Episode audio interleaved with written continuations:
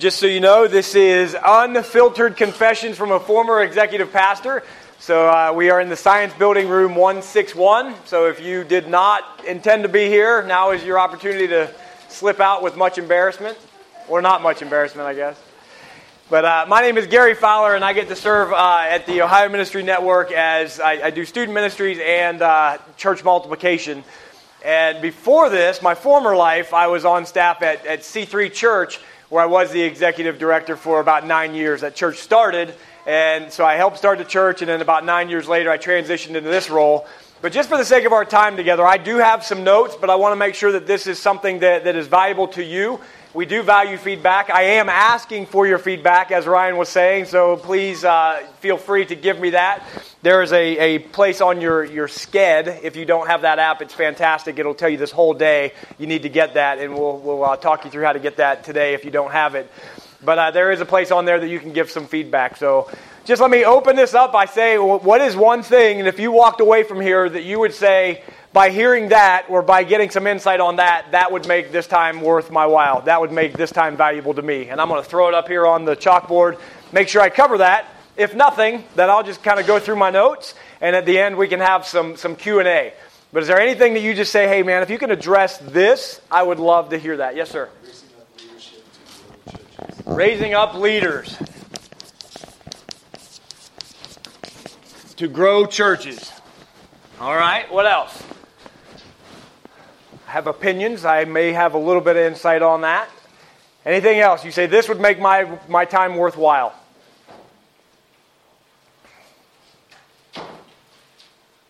Yes, sir. Huh.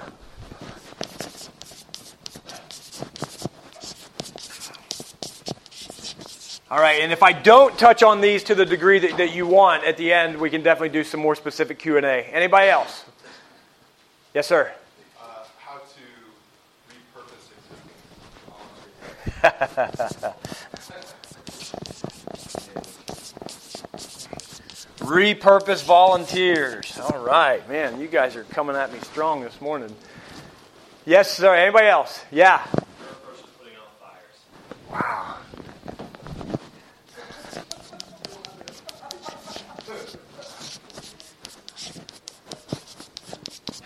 Good grief. What else? I'm not even going to get to my notes.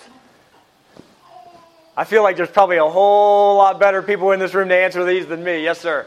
Um, if you get to it, maybe just as from an executive pastor or associate pastor, uh, how to best be there for your number one. Mm.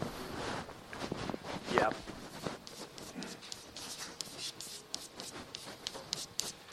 Very good stuff. Very good. Anybody else? I feel like a lot of this is going to be addressed in the Q&A. Some of this is definitely going to come out in my unfiltered confessions for sure. Anybody else? All right. Well, if I don't address these to the degree that, that you want answers, I am happy to have individual conversations as well. And again, on your notes here, you can draw on them, you can fill them in. This is just something that I like to do just because my mind is going to go to, to several different places. And if you're anything like me, those, those, those lines need a word written in them. And so I'll make sure that, that that is going to be on the screen. If you miss any of the words and you want them and it's just that personality and it's going to drive you crazy, please uh, pause and, and I'll fill those in for you. But if you're anything like the people that I work for or worked for, you're just going to doodle all over that paper and there's not going to be room to fill anything out anyway. So if you work for a visionary, you know that that's kind of what, what you're in for. But what I hope from you, that, you know, these are things that, that you want from this session. And when I was thinking about doing this, the thing that I was hoping that you would walk away with is just that you would know that there is you, almost permission to say that there is not a one size fits all for the role that you're in. All of our churches are different. All of our leaders are different. Your personality styles are different. So I do not come up here and speak with authority of how I did it is how you should do it. But I think this is just a way, and I think together we can start a great conversation and continue that conversation of how can we do this better, at least maybe get a support system for if, if and when you feel like you're failing. And I would love it if, if somehow you could learn from a lot of my mistakes or some of the other people in this room.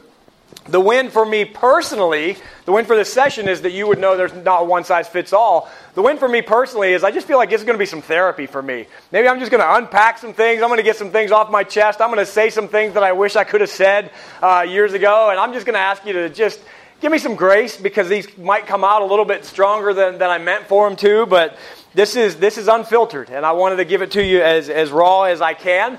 So, whatever lens you are looking through, if you are here as the lead guy, I would just ask, or lead guy or gal, I would ask that you would kind of think in terms of how you do interact with your executive director or associate pastor, whatever title you give the number two person. Uh, if you're here as the number two person, I would just ask that you would look through the lens of, of am I doing some of the things that, that he's talking about that maybe I can avoid? And if you're just here and you know uh, somebody in the associate or executive pastor role, maybe this would be some great questions for you to ask them maybe if nothing else, you will walk out of here with some accountability to somebody, or you can be the accountability for somebody, just as Ryan Leak was talking about. You can invite people to speak in, into, your wor- into your world. So that handout was formatted in such a way that, that I'm just going to say the statement, we'll fill it in, and then I'm going to unpack it a little bit. And if I feel like there's a great place to talk about some of this, I'll, I'll add some of those notes to it as well. But, you know, I, I, think you're all probably a whole lot smarter than I am. You've got a whole lot different skill sets than I do. But maybe the one thing that I have is just a platform. So that's, the, that's, that's my paradigm for which I'm sharing this morning. So I want you to just know that when I make these confessions, these are just, this is me. This is raw. And I'm going to give you the, I'm, I got five confessions I'm going to make, and then I'm going to unpack it with the fill ins that you have there. So I'm going to make the confession, and then I'm going to make some statements and unpack that a little bit. And the first confession is this I don't know what I'm doing, and I don't really like people. the second confession is this I know the best way to accomplish your vision better than you do. I can control your calendar better than you can. The third confession is this it is their fault. The fourth confession is this I won't help you if I don't agree. Ooh. And that one gets a little bit personal right there. And then the fifth one is simply this I can do all things through my own strength. And we're going to unpack some of those. So the first confession is this it's unfiltered confessions from me, the former executive pastor. And I would just, if you're anything like me, do you like try to pre-fill those in? Anybody got a good fill in for that? Stop blank and start. Anybody want to take a shot at it? Oh, that would have been better than what I came up with. Stop whining and start influencing. Stop talking and start influencing is really, or, or, listening is really good, but stop whining and start influencing. Here's the thing I never felt like I had a clue what I was doing. I, I mean, when I started, it was like, why me? If you know my background, you're asking the question, why him? I never felt like I had my feet under me. I never felt like I got into a rhythm. I never ever felt like I was good enough to be in the role. And, and, and I love how Bill Hybels from Willow Creek says this. He says, if, if you are called into a leadership position, then for God's sake, lead. So it's just stop whining. Stop, stop with the excuses of, well, I would, but. Whatever that is for you, just release it. Can we just give you permission right now to just be done with that statement? And whatever it is for you, I have no right to speak to you. I don't. I have, I have, I have some experience. I have some mistakes but you're probably all better at this thing than I am. So don't wait until you have it all together. Don't wait until you feel like you have it all together because chances are you're probably never going to feel that way. And instead of whining about it, let's just start influencing. Let's start using the platform that we have and just get out there and start having some conversations and start influencing. One of the things that, that I would whine about is that your position, our position, we do not get the credit. You take you you might do all the work and but let me say this. Your job is to make your pastor look good. That's it. And if you're getting credit for that, there's probably a part of you that feels a little bit prideful, and you need to really search and see what that is. You do not get credit on a regular basis. You don't get mic time, you, if, unless for whatever reason my pastor wanted me to have some of that. I never wanted it. I don't like the spotlight. I didn't want the spotlight. I'd have rather been behind the scenes because I took it serious. My job is to make him look good. But I could then get into that, well, man, I'm making him look too good. You know, and you don't get any credit for that. So you're not going to get any credit, and it's not about you getting the credit. If it is, you're probably in the wrong seat. Your job is to make your leader and your staff look really good. Another thing that you can easily whine about is that who encourages me? You're in a role that there is not a lot of people going to come to you when things are going well. You are in a role where people come to you to do what? Complain, tell you how you can do things better, tell you what you're not doing, tell you what you should be doing. You are in a role that no one is going to encourage you. Now, most men by nature are words of affirmation. You got to figure out a different way to get it because you are not going to get it in the seat that you're sitting in. And if you're not going to get that, you need to figure out a way to be in a, a healthy mindset, even though you're not going to get words of affirmation. I used to, I used to take every suggestion, and, and this comes back to Ryan, what he talked about this morning. When people suggest something to you, they may be just suggesting something to you. But how did I read it? My unfiltered confession is, you didn't do good enough. That's just maybe that's just me, and I'm okay with that. I hope that's not you, but that's how I would translate it. Hey Gary, did you ever think about doing this this way? What are you saying? You saying I didn't do good enough? Nobody's going to probably come and encourage you. So if you're in this room and you know a previous or a, a current executive or, or uh, number two guy, maybe just encourage them. Let them know what they're doing well. Another, another thing that I just like to whine about instead of influencing is I always feel like the bad guy. Always. When my lead pastor would come to me and say, Hey, Gary, does anybody in here know Conan Stevens? Okay, big vision, big personality, big dreams, big. I mean, there's not a simple conversation. He would come in and be like, Gary, what if we do this? And we buy that little thing and we do this and blah, just boom. And in my head, I'm thinking, Hey, no way. Here's what I learned, folks, and you, can, you will go so much further if you just learn this. It's yes if. I don't have to say no. I can say yes if. Say, Conan, if you want to do that, the answer is yes. If we cut everybody's budgets by 25%. If we now just pack this whole thing up and move across the town. We can do it. The answer is yes. If we do this. But I would whine that I just always felt like the bad guy. The only time anybody, Conan would walk out of the office, he'd be like, Yeah, dude, you're right. And I felt like the bad guy. I felt like the constant wet blanket. Every idea that would come out, I would say, Yeah, but.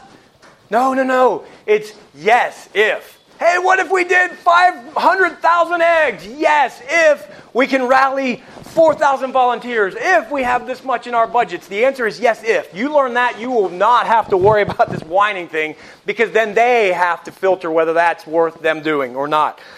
The, uh, the only time people want to talk to you is when things are going bad. You know what? My job was to guard my pastor from a lot of the, the, the, uh, the marital problems that are going on in the church, the, the family issues that are going on in the church. I would get those phone calls. And those started to really weigh on me. They just weigh on you and weigh on you to the point. Your pastor has no idea what's going on in those things, and he shouldn't if that's your job. But I would start whining, like, man, that guy gets to go out and have coffee with all these people when he's coming back happy. I come back feeling like I'm beat up, carrying the weight of the world, and it's not fair. Stop whining and start influencing in every conversation that we have. Another complaint, the whine that I could have easily is there is no time to focus on my own struggles. Guess what? I've got three kids, I've got a wife, I've got a dumb dog. There is no time for me to worry. And, and I loved it. There, that was the good and the bad of being in ministry, is that when I had a personal issue, I had to just hurry up and get, get right to the root of it and figure it out and move on. Because if I'm not on my game, if I'm not where I need to be spiritually, then there are going to be people coming to me that the Lord has brought into my presence, and I'm not going to be able to help them. So I don't have time for my own pity party. But the problem is, I don't have time for my own pity parties. There's, there's part of me that just wants to be like, well, they can wallow, they can complain, they can do all this stuff. What about me? It's not about me. Stop whining and start influencing. You know, sometimes I, I just feel like um, I, I, started seeing a counselor, and I don't, I don't have any problem telling you this. I started seeing a counselor every six weeks because I needed a place to unpack everything that was going on in my head, and it, it, it couldn't be my wife. And I don't know how your relationship is with your spouse, but I'm telling you that if I go to my spouse and I'm talking to her about an issue in church, she has a name, she has a face, and she has an opinion. Now, I may resolve that, but she still has the name, she still has the face, she still has an opinion, and maybe that hasn't changed. So I learned early on that maybe the best person for me to unpack my negativity with is my spouse. So I started going and seeing a counselor every six weeks, and I'll tell you what, the health behind that, it was fantastic. So if you don't do it, maybe that's just permission for you to do it. Doesn't mean you're crazy. It just means you've got a mind, and there is somebody that can help you navigate the thoughts and emotions in your own. That's what they're trained to do. And I encourage you to do that. You need an outlet that's not your spouse. I, I, I kind of half jokingly said I don't like people as one of my unfiltered confessions if, if you see me on a Sunday morning, I'm walking around, I'm working a room, I'll do it. But there is nothing in me that wants to do it. I mean, that just drains me. I don't know that I'm an introvert as much. I'm not necessarily the extrovert. But today, when I get home, I'm done. I don't want to be social, but I got kids. They're going to want to see daddy. They're gonna, I got a wife, and she's going to. So I got to figure out a way to refuel. People do not refuel me, people drain me. Now, my pastor, it's all about let's have the bigger party and let's have more people. So there was always that tension between he and I, like, nah, let's just have five. No, let's have 5,000. Nah, let's settle on seven. You know, there was this that piece of, I would joke and I would say this if we were talking on a Sunday morning and I knew you well, I'd say, well, you know, Dalton, let me go act like I like people. And I would walk around and I would greet and I'd shake hands and I'd put on the smile, but honestly, it drained me. I just want to give you permission to know it. Don't ever say it like I did, but just know it. And then figure out a way that you can go fulfill the role, but then retreat to a place where you can, where you can just relax. I'm all about, I, I kind of use the word, I just don't want to have to be on. And anybody know what I mean by that? You've got to present yourself as the positive. You've got to act like you. No, you know what? I just don't want to have to be on. I just, I would rather have four or five people sitting in a coffee shop, sitting in my house, just watching a game, doing whatever. But at church, it's like, oh, hi, how are you doing? And you got to just like be on. And I just don't like to have to be on for any length of time. I want to make progress. If we're having a conversation, I want that, that conversation to, to go beyond, hi, how are you doing? You know, what's your favorite color? What is your, you know, what's your occupation? I want to go deeper, like, hey, Let's talk. Let's go. Let's move forward on this spiritual journey because that's what this whole thing is about. Yes, ma'am.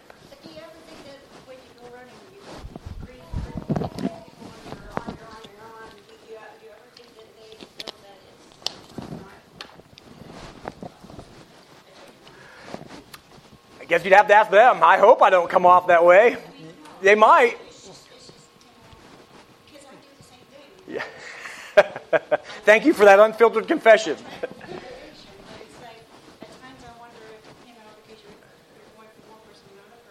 Yeah. You know, if, if there's anything about me, I'm very intentional. So I have my, my three or four questions that I'm always going to walk up. And these are freebies. I don't know if you ever heard the acronym FORD, F O R D. You can talk to people about their family. You can talk about their occupation. You can talk about what they do for recreation or fun. And then I never get to the D, it's dreams. You know, what are your hopes and dreams? That just feels weird on a Sunday morning. So I'll always go in. I, I'm not a big Facebook guy. I think that's of the devil right now, to be honest with you.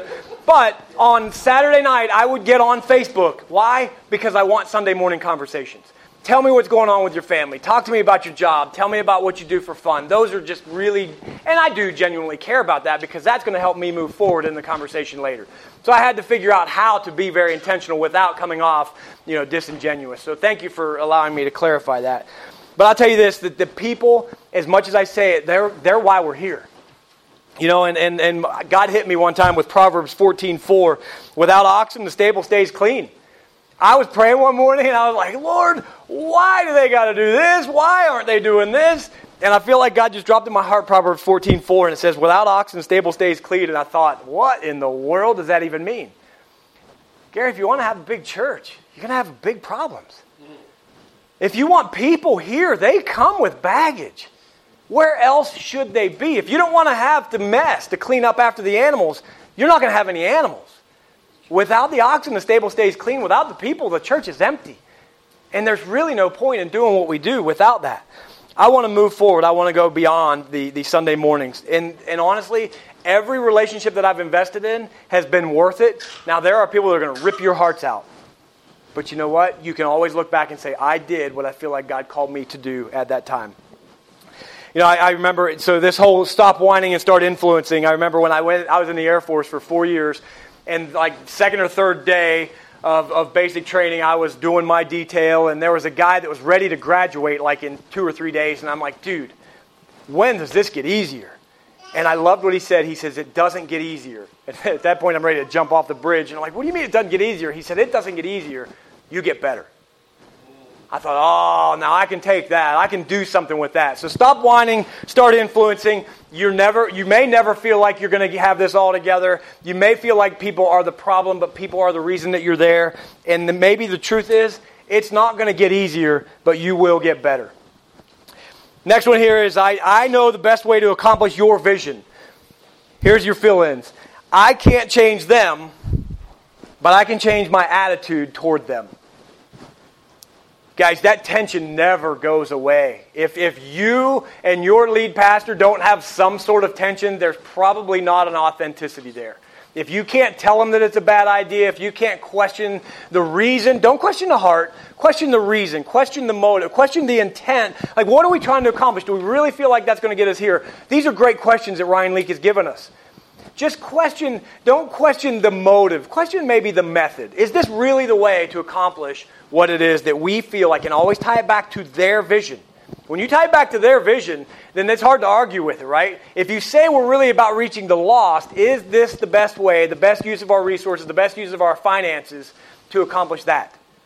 Well, that's, that's an easy answer. But now maybe we have a bigger question of is that really what we're here to do? Is that really what we're trying to do? The tension never goes away, and you really don't want it to. You want there to be a healthy tension. And there, Andy Stanley made this great statement, and I've used this over and over and over. And if you listen to Andy Stanley, you know what I'm going to say. Some things aren't a problem to be solved, it's a tension to be managed. There are problems that you need to solve. But a lot of this stuff is just tension that is going to happen over and over and over, and it just needs managed.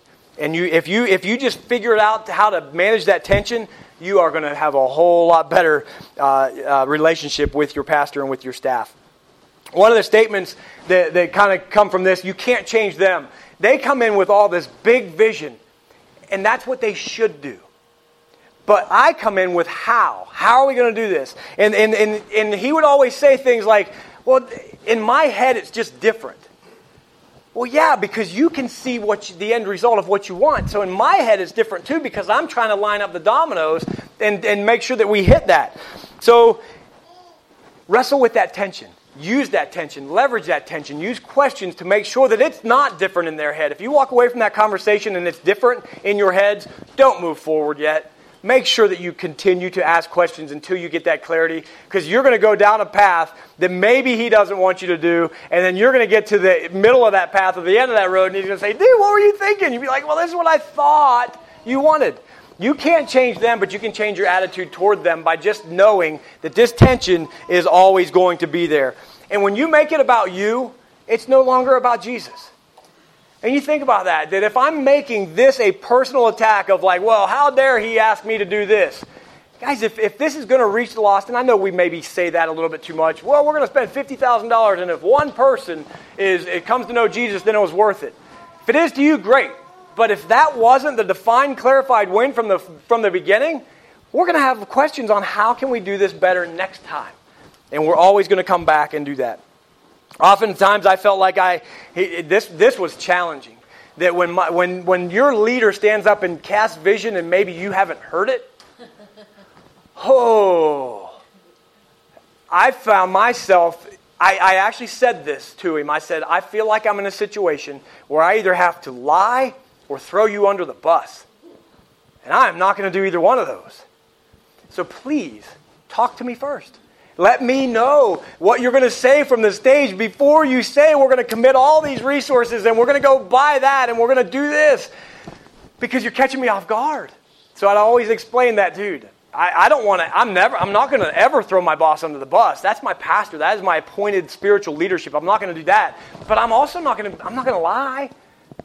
So if you're in that situation, then you need to have that conversation. The bottom line is you can't change them, but you can change your attitude toward them. If you're called, if you really believe that you're called to where you are, and I, I do pray that you are, if you, if you weren't, then you shouldn't be there, then we've got to serve with our whole hearts. And one of the best resources on that is Tale of Three Kings, Gene Edwards. If you've never read that, that is so well worth the read if you are if you're in a if you're in a constant tension of having to lie or throw your boss under the bus and it's time for you to go tale of three kings says it great. You know how you go?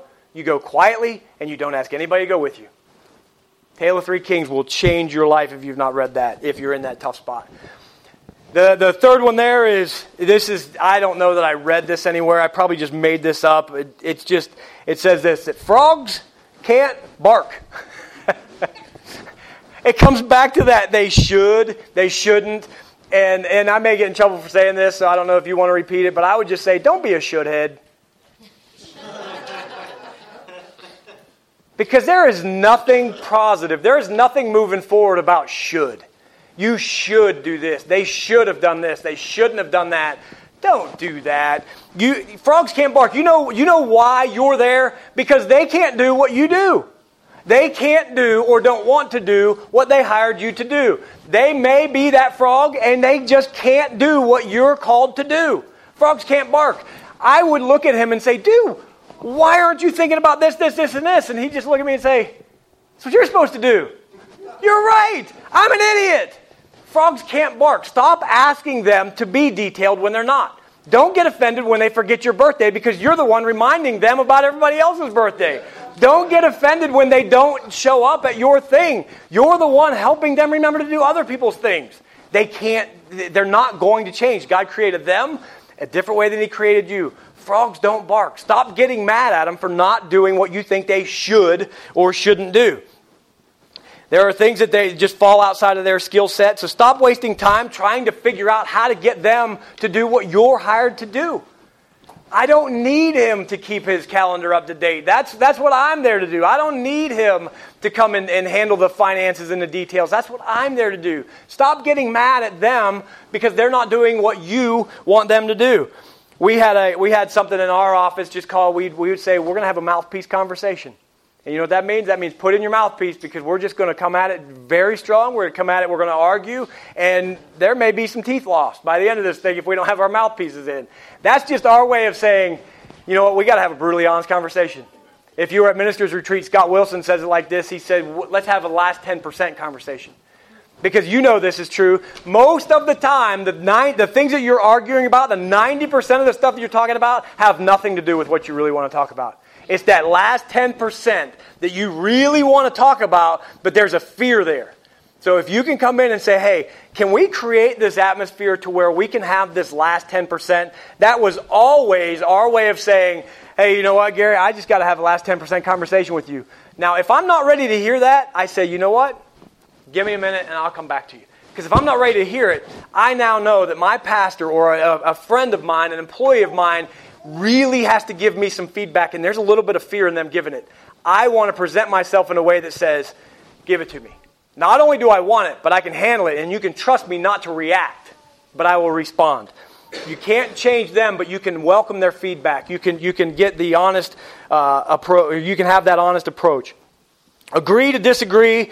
Question maybe the decision, but don't ever question the heart.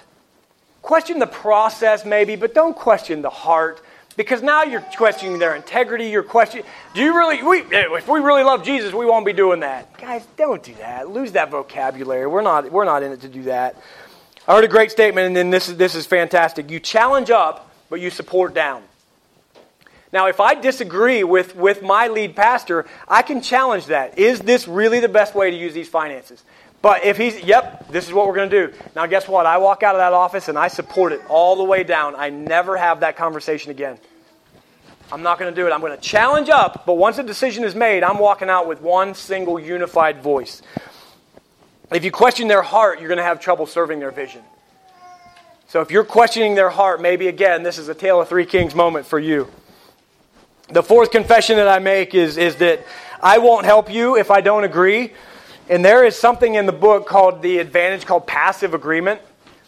And man, this when I read this, I, I, I seriously just felt like I had to repent. Because people will not actively commit to a decision if they have not had the opportunity to provide input, ask questions, and understand the rationale behind it. The why behind the what. If you are making decisions and you just go and tell your team, this is the decision we made, here's what could happen. It's passive agreement. They're not going to stand and be like, oh, no, we shouldn't do that. What they're going to do is they're going to nod, oh, yeah, oh, yeah, and then they're going to go back to their office and do nothing to help you get that accomplished. If you don't get buy in, if you don't get questions, if you don't get input, if you don't get agreement on the front end, passive agreement says, eh, I don't have buy in yet. Passive agreement says you can do it, but if it fails, I wasn't in on that. You didn't ask my opinion. Passive agreement is cancer. And I found myself doing that. Like, he'd come in and be like, hey, we're going to do this. Be like, yeah, woo. And then I walk away, yeah, right, that's never going to happen. That's passive agreement. And I've done that more than once. And then if it didn't go well, there was always this part of me and be like, yep, if you'd asked me, ah, that's, some, that's ugly. That's, that's, that's something deeply rooted that I have to work through in my own heart. When leadership teams wait for a consensus before taking action, they usually end up with decisions that are made too late or mildly disagreeable to everybody. And this is the recipe, I love this statement. This is the recipe for mediocrity and frustration. We can't take so long to make the decision, but if we just make the decision and try to implement it, then that's just going to be mediocre and it's going to be frustration. But if we can get everybody to buy in on the front end, then we are going to go a whole lot faster, further, or further faster. We're going to go a whole lot further faster than we could on our own. We have to be comfortable with uncomfortable. Those are the mouthpiece conversations. That's the last 10%. Disagree and commit can't happen without disagree. So it's okay. Again, challenge up, support down. If we disagree, that's okay. We got to stop thinking that we have to all agree on everything all the time. We can have conversations. We can have question, uh, Q&A. When people leave a meeting without active commitment, they've got to carry a piece of it. They have got to carry a part of that. If they don't, then they're just going to sit back and wait for that thing to fail, and then they're going to say, See? They're not going to say it to you, they're going to say it to other people. Yeah, see, that failed because they didn't ask me. They, that failed because we weren't on board. That failed because, and they're always going to have that reason. They don't go back to the office and just try to sabotage it. You know, that stuff just happens on TV. They don't really do that. They just get real passive. Like, oh, yeah, it's a great idea. Yeah, yeah. We can do that. We can do that. Doesn't mean they're going to do it. We can do that means, sure, go ahead. But me saying, yes, we can do that, and I will do that, and we will get that done by this time. That's totally different conversation. Now they're in, now they're buying in. Passive agreement. When you go to a meeting and smile and nod your head, and they, they just walk out of there with just, and you think they're all on the same team. And I, let me tell you this people that love meetings, they walk out of there and they feel good. Like, this is going to be great. And then when they don't see it happen, it's like, what, what, what, what just happened here? Why is nobody following me? Well, then you're just out for the walk. the price of passivity is internal politics, damaged relationships, and then loss of credibility. So if you see a, passi- a passivity starting to in- infiltrate your culture, you've got to address it. Passivity is uh, it, it, creates politics, it damages relationships, and you lose credibility. The only way to prevent passive sabotage is for leaders to almost demand conflict. I walk into a meeting now and I'll be like, guys, tell me why this is a horrible idea. I'm just giving them permission to tell me why it's a horrible idea. Oh, that stinks because, and now I'm getting some feedback like, oh, and then their heart is to make it great. If we're going to go do it, they want to make it great. Guys, tell me how we can do this better. You've already heard a lot of this from Ryan Leak. Guys, tell me what are the things that I'm saying but, you, but I'm not seeing. Tell me my blind spots in this. Tell me this from your perspective. Tell me how we can get your neighbor who will not ever step foot in a church to come to this event. Open it up with questions like that, and now they're going to be engaged instead of being passive. I can do all things through my own strength. Guys, this, this one is this one took this one took some time. Champions play hurt. Now, for that, I underestimated my spiritual dependence and I overestimated my own ability. And if I look at Matthew 15:5 and if I'm reading that it says if You remain in me, I will remain in you. There's a part of that that's my responsibility. I have to remain in him. And if I do that, I will bear much fruit. Apart from me, you can do nothing. Can I be a better father? Nothing. Can I be a better husband? Nothing. Can I be a better spouse? Can I be a better uh, uh, uh, co worker? Can I be a better. Nothing. Guys, we can't overestimate uh, our own ability. I didn't rest enough. I almost prided myself on, hey, I didn't use all my vacation. I got three kids. Why would I not? There was a part of me that felt really good and accomplished with, wow, look how busy I am. Guys, that's just dangerous if we try to do it in our, in our own. I didn't rest enough, and I was proud of the fact that I was just so busy. Another thing with, with champions play hurt, there's going to be times where you're going to get offended. You've got to forgive fast. Because otherwise, you're just carrying that around. And that is, there's a great book called Bait of Satan by John Bevere. If anybody ever gives it to you, you're almost offended that they gave it to you. and then you read it, and you're like, well, I, no, that's one of those books that you never want to recommend to the people that need to read it. So just read it on your own, and then you'll, you'll, you'll have that. But it's talking about the bait of Satan is when we carry an offense. And if you don't forgive fast, that just kind of keeps staying in your heart and grows and grows and grows and it comes out in very unhealthy ways. It's important to be healthy while in the heaviness. Because I, when I stepped away from this thing, I didn't even know I was as wounded as I was.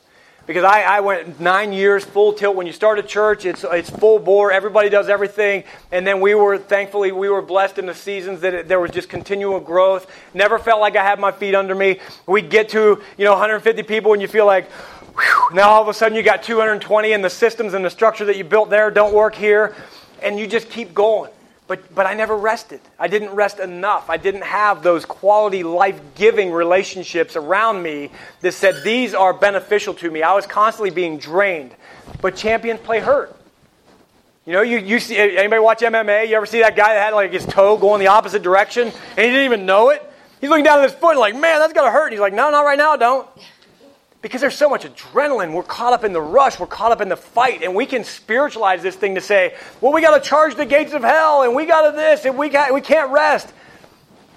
Guys, we need to sharpen the saw. I mean, however you need to say it to just remember. or you can go back to the way God said it. Hey, remember the Sabbath. Take some time. Just relax. Just just just disassociate with everything, everybody. Put your phone on, on turn it off. We need to get rid of that. And here's the, here's the last thing I want to say is when you leave, I thought I was going to be there forever. I really did. I wanted to retire there. I get to work with my best friends. I was less than a mile away from my home. Now I have on a good day a 45 minute commute both ways. Traffic, it's over an hour. I'm getting home. Poor me, right? now. I thought I was there. But here's the thing you're probably not there forever. And when you leave, leave well if you secretly say, I hope it fails because I'm not there, there's something in your own heart. I now want to be the biggest champion for C3 Church. Whoever is sitting in my position right now, I am their biggest fan. If I have anything that can offer value to them or that church in any way, if I can serve it, that's what I'm going to do.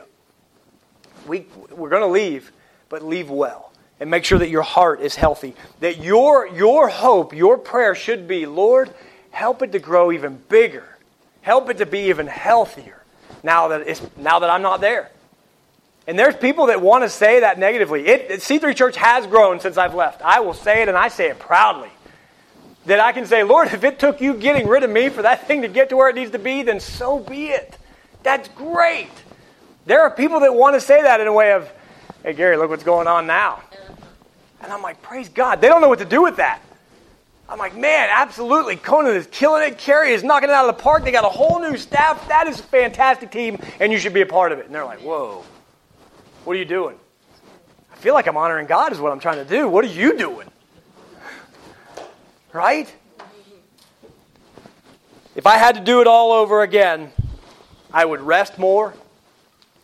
I would hire better. Here's a great statement hire slow, fire fast. And I would get on the same page at all costs. because that is where a lot of the offense that has taken place in all of our hearts on that team of just we didn't understand why we were doing what we were what we were doing. We didn't understand how it aligned with the vision. If, if you believe that you are in the place, if you believe that you are called to the place that you're at, accept your appointment and lead. Go back to Bill Hybels' statement. If you're in a leadership position, then by, for God's sake, just lead. So I would challenge you to stop whining, start influencing. You can't change them. That's pretty much just saying change your attitude toward them. Frogs can't bark. Stop being a shouldhead. Stop trying to tell them what they should or shouldn't do. Stop trying to, to, to blame. Passive agreement, if you're not bought in, keep asking questions. If you're not on the same page, then get on the same page at all costs. And champions play hurt. Take some time. Take some rest. Make sure that you are, are resting. One of the things that, that we really want to do, even in my position now, it's we are the Network Resource Center what I want to do is I want to network. I want to network you with somebody that can help you. I want to resource you with something maybe you don't have. So if there's anything I can do to network you with somebody doing it well, if there's anything I can do to resource you with maybe something that we created in the past or somebody in this room has, let me do that. I'm looking around this room right now and I know that there are really, a lot of a lot of people in this room are speakers at other things. They've got some great resources. So I would challenge you, make sure that today before you leave, you meet people that you don't know even if you've got to be on, even if you don't like people, just do it because it's worth it. So, networking and resourcing. And if there's anything I can do to help, please let me know. These are two of the books that you need in your library. If you want it done right, you don't have to do it yourself. It's a, it's a small, I call it a bathroom book because you can read it in one sitting. It's, it's really small, but it talks about delegation. Brad, you read this, right? And so did Jonathan, right? You read this? Your, their whole team read it. If you are not the best delegator, this will help you. If you have a boss, this will help you because this is going to teach you the questions to ask your boss. Okay, this is what you want done. Am I understanding that right? Clarifying what, what is the job. This is when you want it done. We're giving ourselves benchmarks or deadlines. And then here's the question that I was horrible at. I didn't know until I read this book. What is my level of authority on this? Game changer because it talks about three different levels of authority. I can research and inform. In other words, I'm just going to get all the information and I'm going to give it to you. There you go. I'm done. I can research and advise. Now I'm getting all the information. I'm saying, here's the one that I would do if I were you. Or I can research and decide. I'm getting all the research and then I'm making the decision. If that is the only question that you ask your boss, your relationship will be so much better. Research and inform, research and advise, or research and decide. That book will help you tremendously. And if you can somehow get your pastor to read it, your boss, and your team, you now look like the genius. Because now your team is making you delegate effectively. You are making your boss delegate effectively. Great, great book. And then the advantage is uh, Patrick Lencioni, he's a, the business guru guy. And that's where a lot of this passive agreement comes. He talks about the, the four obsessions of, a, of an executive director or whatever, CEO, I think is the name of the book, but we can put it in the church world. Talks about clarity, and it's a fantastic book, and it really does translate into the, uh, the role that you're in. Then, of course, I mentioned The Tale of Three Kings as well. That's probably just good for your spiritual health. These are businessy books. These will help you on the business side of church, but we also know that there's a spiritual side to this thing as well. And so those are three of the top books that I feel like, in my opinion, you need to not just have, but you need to read.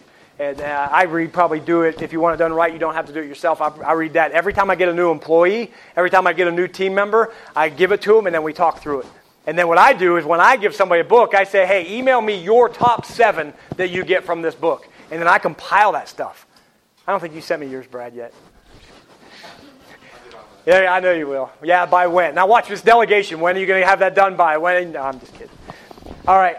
I probably didn't touch on, on a lot of this stuff here, and I'm happy to do that. But do you have any questions about the content that, that we just unpacked just now? And then I'm happy to jump into that. Yes, sir. You, uh, you said that, that, has been really important in my ministry, and it, it was really quick, and it's, it's really rich. Can you lay out a little more when you said when you talk about reacting versus responding. Yeah. Again, I feel like I'm just, this is the resource part. There's a great book by Gary Smalley called DNA of Relationships. Fantastic book on marriage, but in that, he talks about kind of how to deal with an offense. And, and basically, what that is is that when you and I are talking and I feel offended, there is something he just calls CSR, which is care for yourself. And basically, what that looks like is saying, well, if he, if he really did mean that in a way to hurt me, that anybody would feel this way. So you're caring for yourself. You're saying it's okay to feel that way. It's natural, it's normal. So that's caring for yourself. Seeking the truth is the S. Seek the truth. The truth is, he probably didn't mean it the way I took it. The truth is that he probably is trying to help me. It just came out wrong. The truth is, maybe he's got something going on in his own personal life that I'm not aware of. So, seeking the truth and giving the benefit of the doubt. And then the R is respond with integrity. Now, here's what that means to me. When, and I, God bless him, I just used this probably two weeks ago. There's a situation with a presbyter and a church, and they were kind of going up in arms, and they have a sit down. We're going to have a sit down. What are we, the mafia? We're going to have a conversation. We're going to talk. And here's what that guy, I'm going to do this, and I'm going to say this, and I'm going to do this. And I said, you know what? You can. You're, you're perfectly within, you, you absolutely can do that. I said, but you know what? You're going to retell this story. How do you want to say you handle it? Responding with integrity says, How I deal with this situation, I'm going to retell this story, and I really want to be proud of the way that I handled it. So, responding with integrity says, I'm thinking it through. I'm now taking some time to calm before, because react is just, you know, guy cuts you off and you react. It's you're laying on the horn, you're giving them gestures, you're, you know, you're disciplining them with your looks. You know, who does? Why do we do that? I don't know, but that's just the reaction. But responding with integrity says, I'm going to think, I'm going to pause. I'm going to respond in a way, and now we can go bigger. Because when I do this in, in, different environments, I can't do it quite this way. We respond with integrity by saying that when we stand before God, He's going to say, Well done. You handled that well. Because isn't that the goal? So if Terry and I get in a disagreement and I just react and blow up and start calling him names, I can do that. But that's a reaction. My response says, Terry said this. I could have been offended, but you know what? I chose to have the conversation instead of the reaction. Is that, did I unpack it well enough for you? Thank you. Yes? Um, I, and then to you, sir. Pretty silly question. I think the stigma is, is that the lead pastor is always the visionary, mm-hmm. the executive is always the strategy. Uh, is there any example of one flip-flop? Does anybody have one of those? And, and would, Pastor Terry, would you just tell them your role so they all. All right, I'm, I'm 62 years old, probably four years off retired. I told our church today, the last six years, every good progressive idea that's come through has come out of my staff. Come on. And Reverse Mentoring is a book by Jack Welch, used to be the president and general of Yeah. I learned it really young. Because I reach an age to where I need the young people telling me what we need to look like. Right. And it gives them vibe. Good. And, uh, and didn't Ryan Leak talk to that a little bit? The people that you're trying to reach, have them in the room. So I don't know that I have a great example of that because everybody I've worked for has just this ginormous vision. I would say even right now, uh, Pastor John, our superintendent, has a vision of, of healthy churches and has a vision of, of unity within our network. But I don't feel like he's telling me, Gary, here's how you have to do it. Here's the vision for how you have to do it. But on Pastor Terry's recommendation too, I love that, that reverse mentoring. But what I did was I found, I, I called Doug Clay in the national office. I said, Doug, you know John Wooten way better than I do. How can I serve him in a way that's going to make my boss look good? And Doug Clay said to me, Gary, provide excellence in the areas that you're responsible for. You can, he's going to give you enough rope to either run fast, run far, or hang yourself. Just keep him informed along the journey. So I, I now have sit downs with Pastor John every, every week, every two weeks, depending on his calendar. And it's a two hour block. And here's, here's his term. Here's what he says If you plan to do something, you don't have to ask me for permission. Say, I plan to. And then just lay it out. If he disagrees, I'm now giving him the opportunity to disagree. If he, if he loves it, go. But I'm keeping him informed along the way. So if you have maybe a vision for an area, a great conversation might be hey, I plan to do this. Does this fall within your vision?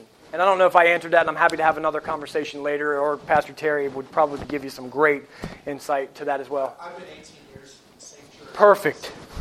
And when you said uh, research and advise, mm-hmm. that's what I do. I would do all the research and say, hey, this is why I yeah. this is good. And whether he takes it or not yep. is, is whether is how, how I deal with it too. Yeah. But I did a lot of that just, you know, knowing the situation and knowing that he probably wasn't right. going to do that. So I said, you know, hey, I'll go ahead and do that. Here's all the stuff. Here's how all you have to do is say yes, Yeah. and it's done. But it's your choice. Yeah. And many times he said no. But there's times he said yes and Yep. it worked. And sometimes he said no and he backed me up. Right. know, So, but I, we at least did the research. So, Yeah. I like that when he said that. Yeah, and, and that's a great example too of just that, that feels very much like an I plan to. Here's here's what I here's what I'd advise you to do, or another way that I would say it is here's what I plan to do unless you tell me differently. Always giving them the veto power because you're serve, you're there to serve them. Yes, sir. Thank you for waiting. Uh, you said a quote, rest more, hire, better. What was that last part? Does anybody remember it? Oh, hire, slow, fire fast. And then after that, I said. Oh, get on the same page at all costs. Yeah.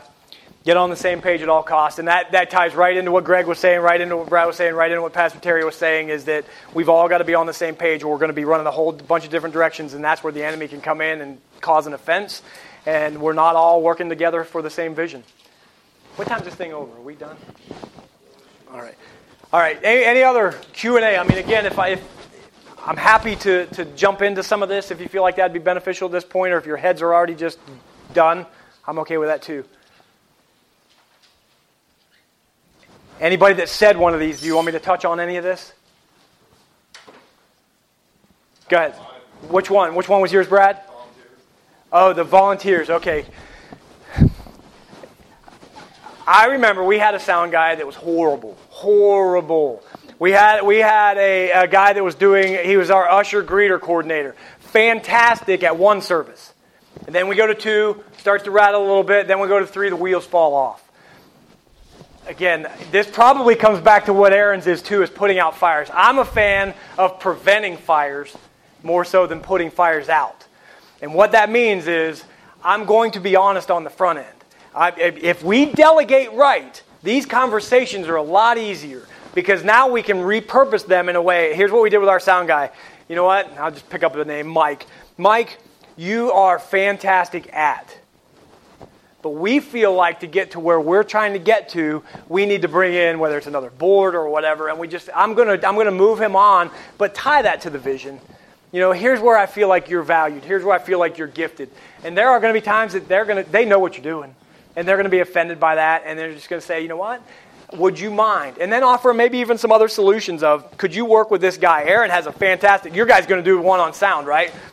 You bring in somebody that's got a better skill level. My father-in-law is a sound guy. He, he played, he did sound for like Aerosmith. He was in the band Wild Cherry before the bass line of Play That Funky Music White Boy. I love that claim to fame. Hey, you could have been that guy. He's not. Anyway, here's what he does.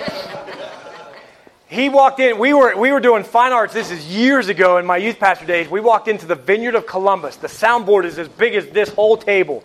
And I'm bringing my father-in-law in to run it. Their sound guy comes up, and he's, he's like, oh, yeah, he doesn't know this guy. I don't know if I should say this, but I'm going to. I said, I said, you know what that's, I call that? That's the sniffing butt stage, right? When two dogs get together, what do they do? They just got to sniff each other until they feel comfortable. And I just, me and Conan were standing there, and I'm like, dude, watch this. Because my father-in-law is fantastic. He can look at the board and tell you if it's going to sound good. And I said, watch this. And this guy was asking him, oh, yeah, and you do this. And then my father-in-law just said, yeah, but what if I run a jumper and do this and this and this? And the guy's like, now he bowed up a little bit more. Like, well, if you do that, then this. And my father-in-law was like, yeah, but what if we do this, this, and this? And now it's a conversation of, this guy knows what he's doing. So what we have done when we're repurposing people is we will come in with the skill set that we want this person to get to, and let this person see that this person is doing it better. And now there's an opportunity for some reverse mentoring, maybe, or, or an opportunity to train because your people want to get better. They want to please you. But if we come in with, like, and I've done this, I've done it horrible too. Dude, you're out. You just aren't pulling your own weight. And that's ruined the relationship. People have left because I did it wrong. But if I always come in with a conversation, tie it to the vision, offer them either another place to serve or offer them somebody to train them to be a little bit better in what they're at, I've never seen that go wrong. And here's what one of my mentors told me when I was asking him the exact same question, Brad. I said, How do I get rid of my sound guy? Here's what he said Don't ever underestimate the power of prayer. I'm like, you went there, didn't you? You had to do that one. I'm asking for legit. I'm asking for a checklist, and you're going to give me that. And I did. I started praying about it. I'm like, Lord. He, he said this. He says, Gary, he knows he's probably not doing the job. He's waiting to be fired. Give him value somewhere else, and really pray about it. And this guy came to me and said, you know what? I feel like if the vision is clear enough, he'll say it. I feel like where we're trying to go, I don't really have the skill set to help us get there And then you can be the hero and say, What if we provide you with some training? What if we invest in you to go to a, a sound class? What if I call Aaron's guy and bring him out here and help him train you? Now they feel like they're valued as opposed to just being chucked and, and thrown away. There's probably a whole lot better examples in this room that, that I'm sure you probably have some pretty good successes and failures too. I don't know that there's one real way to do it outside of don't underestimate the power of prayer, have the conversation. And when you say repurpose, really repurpose them and let them find purpose in that and attach it to the vision. Cool. All right, guys, thank you so much for your time. Hopefully, this was valuable to you. If it wasn't, I'm sorry. Have a great day.